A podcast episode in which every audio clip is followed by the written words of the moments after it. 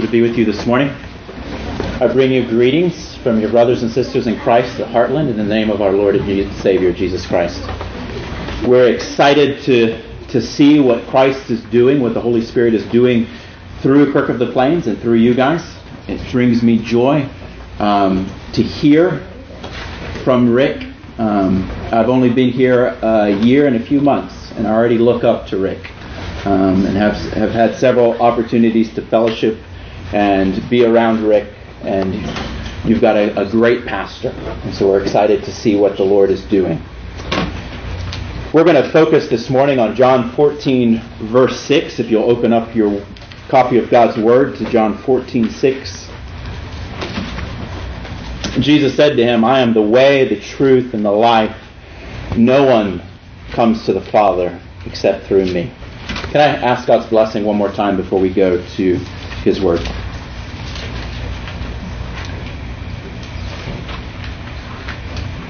Christ, we ask that you would you would stir our hearts this morning. That your Holy Spirit would be present. That you would convict us of our sin. And that you would draw us to Christ once again. Lord, we ask that you would speak and that you would speak boldly and compassionately, clearly. For if you do not speak through your Holy Spirit and through your word, Lord, I am an empty gong. And so we ask, Lord, take your word and apply it to your people's hearts. We ask this in Christ's name. Amen. Several months ago, I had the privilege of ministering to the Rohingya refugees in Bangladesh with several members from Heartland, also with your own Sarah Johnson. And it was it was an absolutely incredible trip. But if I'm completely honest with you, it kind of started a little rough. Okay, it, it, all started on a road trip that we took down to Texas, and where we were going to catch our fl- first flight out of the country and we're about an hour outside of the airport, and my phone dies.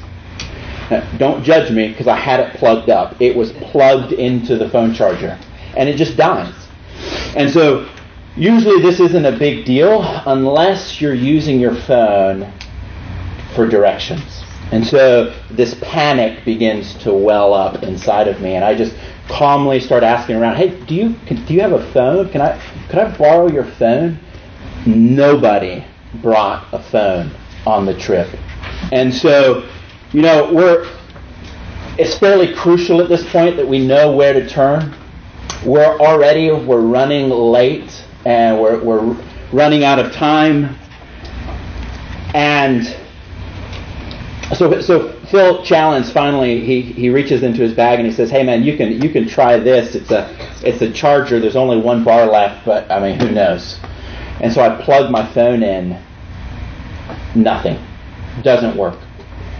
And so we end up seeing this this sign for uh, the airport, and we pull off. We get down to the intersection, and nothing. It doesn't tell us which way to go. And so we're like, great. Well, let's just stop We'll fill up with gas. We'll use the restroom.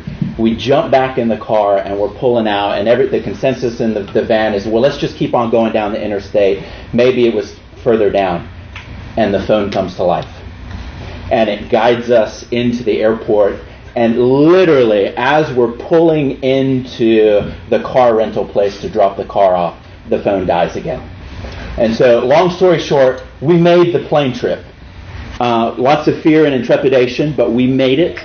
Um, and the reason I tell you that story, though, is that we were completely lost without the GPS. We, ha- we had no idea where the airport was, and we had, no, even if we did know, we had no idea how to get there. We were completely lost. This is similar to what we hear in Thomas's question this morning in our text. Lord, Lord, we don't know where you're going. How in the world do we know the way? And so this morning I would I would like to look at Jesus' answer to Thomas. Jesus said, I am the way, the truth, and the life. No one comes to the Father except through me. John 14, 6. That is probably the most exclusive statement ever made. And therefore, it's probably one of the most divisive and hated statements of our time.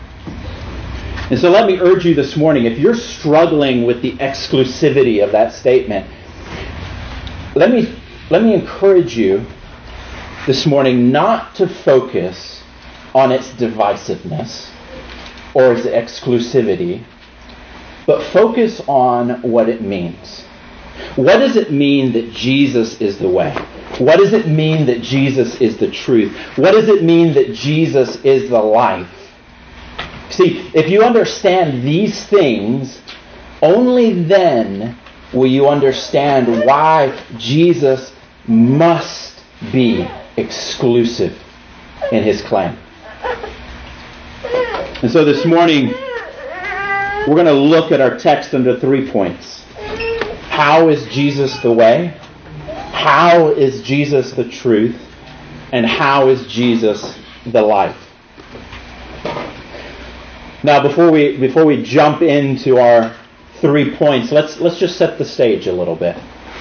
Jesus is setting his eyes towards the crucifixion. Christ is clearly preparing himself and he's, his disciples for the culmination and the climax of his earthly ministry.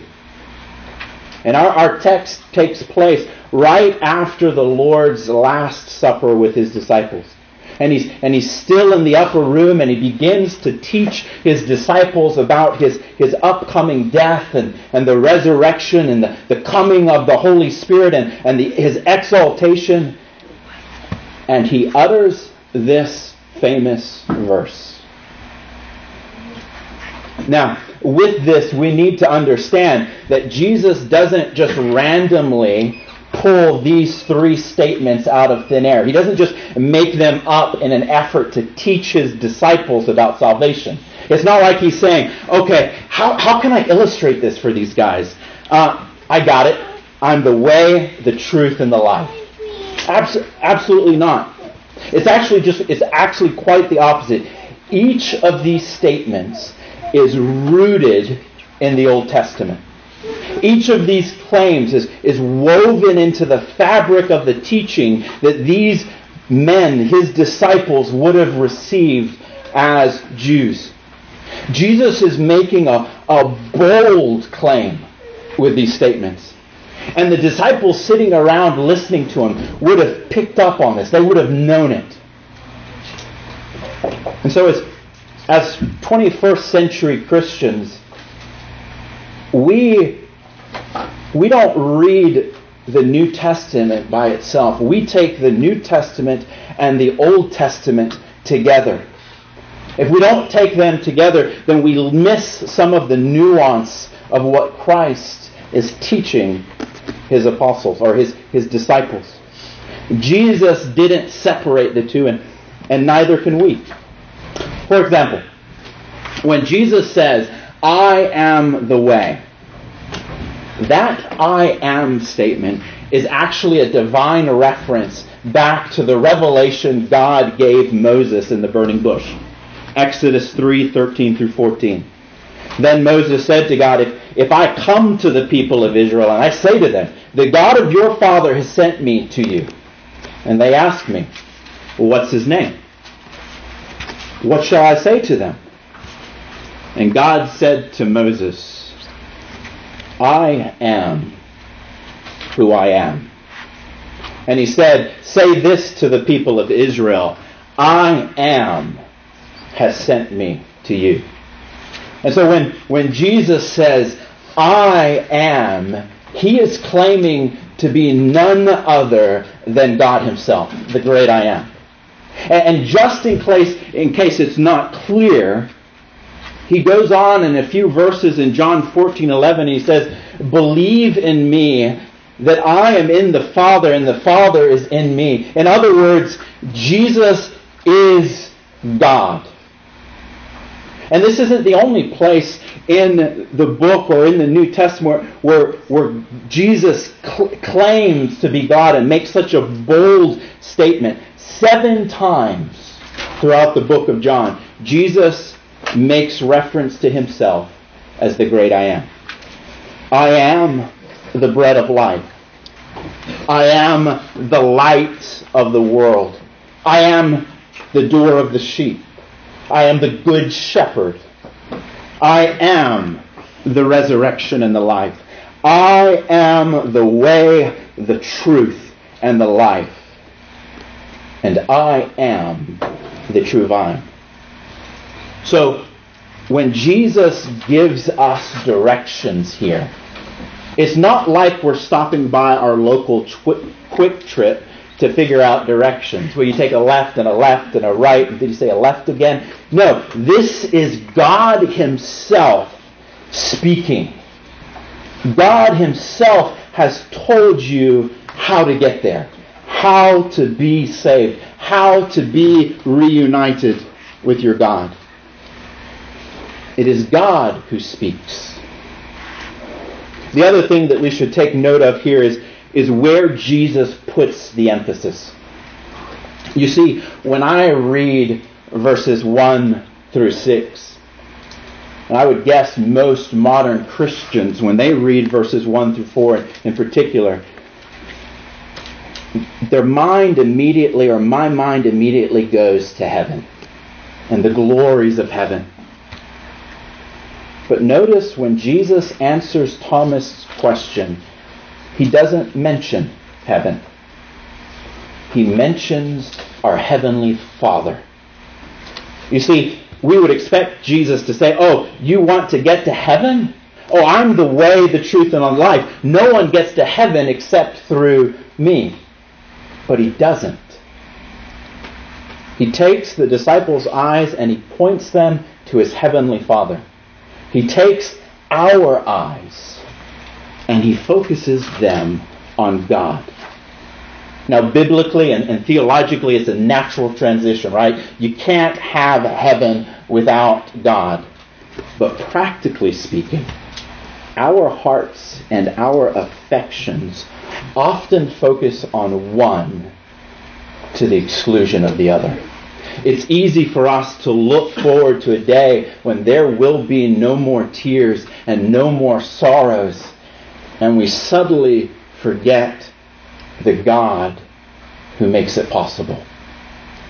The reason there is no more sorrow and no more tears and no more death, no more sin, because that is where the perfect and the holy God of heaven dwells. If you want to go to heaven, but you could care less about the God of heaven, then something's wrong in your heart. Heaven isn't just an eternal tropical vacation. It's a place where God dwells in his full splendor and glory, and where that is revealed to his people to worship him for eternity. Jesus takes our focus and he puts it squarely on the God who rules and reigns in heaven. I am the way and the truth and the life. No one comes to the Father except through me. Now, this brings us to our first point, our first question. How is Jesus the way? Remember, this statement is rooted in the Old Testament, so think back with me to the Garden of Eden. Before sin entered the world, Adam and Eve had intimate communion with God. And yet, when they rebelled against God, that relationship was broken. Their relationship died. And they were exiled.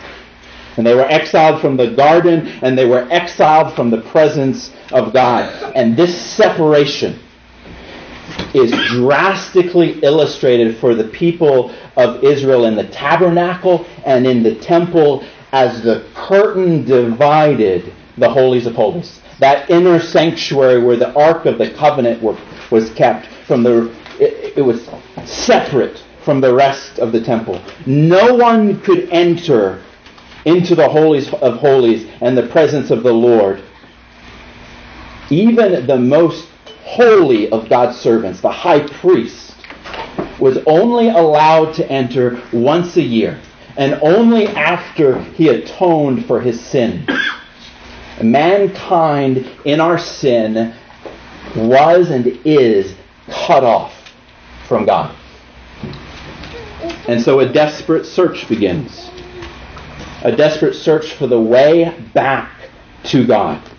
And, and you see it throughout the Old Testament writings. Isaiah 35, 8 through 10. And a highway shall be there, and it shall be called the way of holiness. The unclean shall not pass over it. It shall belong to those who walk on the way. Even if they are fools, they shall not go astray. No lion shall be there, nor shall any ravenous beast come upon it. They shall not be found there, but the redeemed shall walk there. And the ransomed of the Lord shall return and come to Zion with singing. Everlasting joy shall be upon their heads, and they shall obtain gladness and joy, and sorrow and sh- sighing shall be far away. Jeremiah 6:16 6, Thus says the Lord, stand by the roads and look and ask for the ancient paths where the good way is and walk in it and find rest for your souls. And so Jesus says, I am that way. If you want to come to the Father, you must come through me. If you want access into the holies of holies, you must come through me. And this is what Hebrew 9:12 proclaims to us. He entered once for all into the holy places, not by the means of the blood of goats and calves, but by the means of his own blood, thus securing eternal redemption if we are to be reconciled to God, if we want to know the way back to God, it must come through the reconciliation that Christ alone accomplished for us in his life, his death, and his resurrection. Jesus said, I am the way, the truth, and the life. No one comes to the Father except through me. This brings us to our second of Christ's statements. I am the truth. And so we ask, how is Christ the truth? Again, it begins in the garden. Do you remember how Satan tempted Adam and Eve to disobey God? He lies. But the serpent said to the woman, You will not surely die. He contradicts what God has just told them. For God knows that when you eat of it, your eyes will be open and you will be like God, knowing good and evil. Adam and Eve knew God. They knew the truth about God. And yet they believed a lie instead of the truth. And this, this war has been raging ever since then. Do you remember what happened with the second Adam, with Christ, as he fasted in the wilderness for 40 days? Satan came to Christ and he lies. And he, that is Satan, said to him, All these things I will give you if you will fall down and worship me. Those weren't Satan's things to give Christ in the first place. And again, the father of lies tries to slowly subvert the truth, to twist the facts, to misrepresent the character and the purpose of God. Richard Phillips says Satan's lies suggested that God's commands are not for our good, and that the way for mankind to experience freedom and blessing is by breaking God's commands. This lie has marked the way of sin ever since the beginning. From the very beginning, there wages a war between the truth that is found in Christ and the lies of the evil one. And so Christ proclaims to us that He is the truth. If you want to know the character of your God, look to Christ. If you want to know the truth about God, look to Christ. If you want to know God Himself, look to Christ.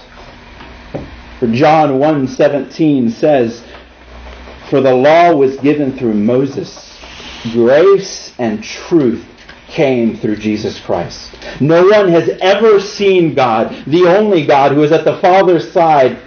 He, that is Christ, He has made him known. Christ isn't saying that the Old Testament isn't truth. And he isn't saying that it doesn't reveal truth about God. He is saying that the truth about God in its fullest and its clearest revelation is only found in him. He alone fulfills all of the teaching in the Old Testament. Again, Richard Phillips. Jesus is the way to God not only by what he did for the lost mankind, dying on the cross for our sins, but also in revealing the truth of God so that we might believe and come to God through faith in him. To know God, you must know Christ. To understand the truth about God, you must first know Christ. But to take it a step further, we would also say to truly know ourselves, to truly know mankind and this creation, we must know Christ. A.W. Pink says, Truth is not found in a system of philosophy, but in a person. Christ is the truth.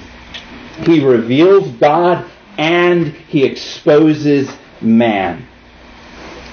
In him are hidden all the treasures of wisdom and knowledge.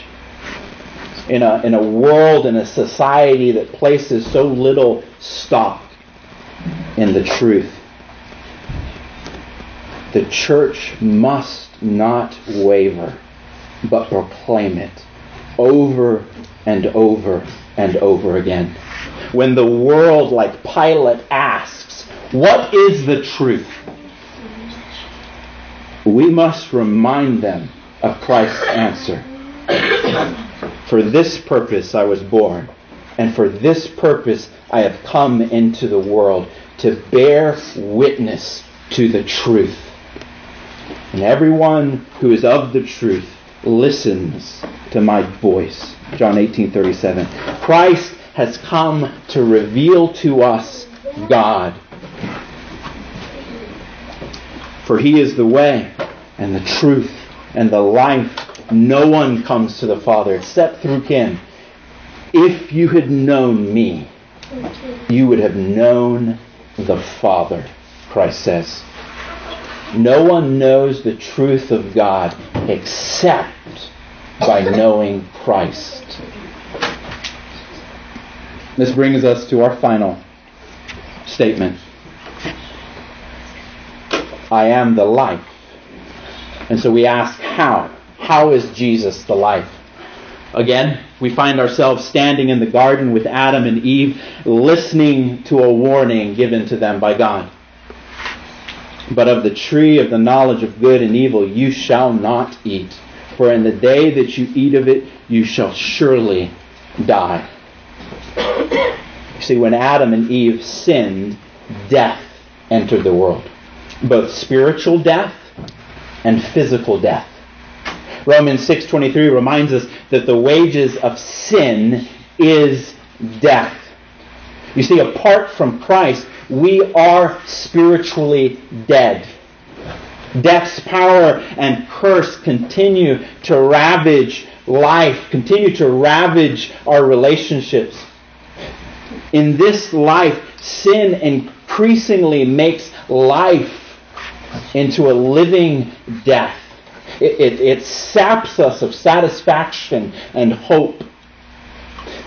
Have you ever noticed that sin entices and it lures us with the pl- promise of pleasure and the promise of satisfaction, and yet when we finally give in and we finally taste of that sin, it turns dry and it turns bitter and it doesn't fulfill.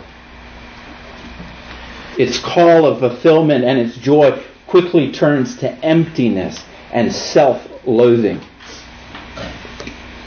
And so Christ reminds us I am the life that you're looking for. He, he has come to break the shackles of death and sin in our life. He has come to give us life. He promises to us in John 10:10, 10, 10, I came that they may have life and have it abundantly.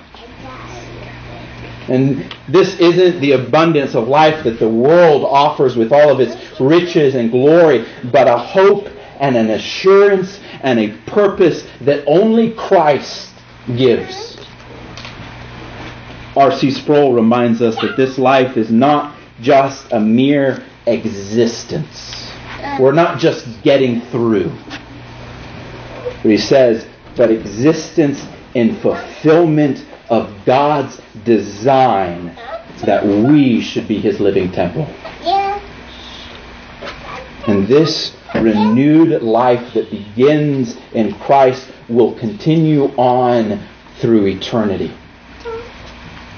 For sin brought not only spiritual death, but physical death. And so in Christ's death, we find life, not just for now, but for eternity. For he says, I am the resurrection and I am the life. Whoever believes in me, though he die, yet shall he live, and everyone who lives and believes in me shall never die. Do you believe this? He asks. Do you believe this? It's, it's a necessary question. It's a question that we all must ask. Do I believe this? Do you have the life that Christ offers? Or do you still exist in death, a slave to sin, ensnared in immorality? In Jeremiah, the Lord puts a choice before the people. It's a choice that we're faced with right now. He says, Thus says the Lord, Behold, I set before you the way of life and the way of death. Jeremiah 28, 29, 8. Brothers and sisters, which way will you go? What path are you on? Christ proclaims to you, I am the way. I, I am the truth. And I am the life. No one comes to the Father except through me. And so I plead with you. Christ pleads through his word. Turn to him this morning. Know the truth of God. Repent and turn to Christ and find life and have faith in Christ alone and be made right with God, for he alone is the only way to God. Skip Ryan, in a book he wrote, tells us of having served on a special project for the United States Department. And, and this working group that he was assigned to once held a meeting in the White House. And it was in the Roosevelt room, and it was right across from the Oval Office. And and after the meeting was over, one of the State Department officials asked Ryan, said, Hey, would you like to see the Oval Office? And Ryan recalls two things about the visit. First, the awe he felt at being in such a place. And the second was that there was no way possible for him to get into that room without someone official, someone who had access taking him there. if that's true of the office of the President of the United States, how much more true is it of the glorious presence of our holy and almighty God, our Father in heaven? Remember what Christ has done for you. He is the way, the truth, and the life. Our only hope to come to God is through Jesus Christ. Let's take a moment and let's just reflect on that passage. If you're a Christian, reflect on what, what Christ has done for you. Search your heart. Search your heart for ways that you have you have gone astray, things that we should repent of. If you are an unbeliever this morning and you don't know Christ as the way, the truth, and the life, turn to Him. Use this opportunity to pray and to ask Him for salvation. Let's just pause a moment.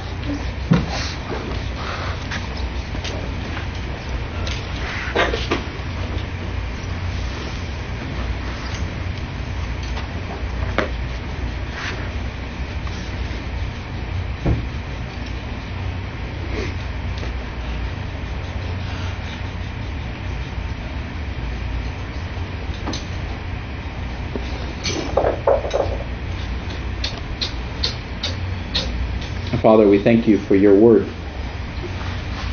Christ, we thank you for your life and your death and your resurrection. Lord, we thank you for the reminder of what you have done for us. That as Christ's followers, that we are united with God. Lord, I pray that you would you would help us take that truth with us so that we might worship you so we might be reminded of the truth, Lord, and so that we could share that truth with others. Christ, we thank you. We give you all the glory and the honor. We ask this in your name, in the name of Jesus Christ. Amen. Amen. Let's sing in response to God's truth. Let's sing to God be the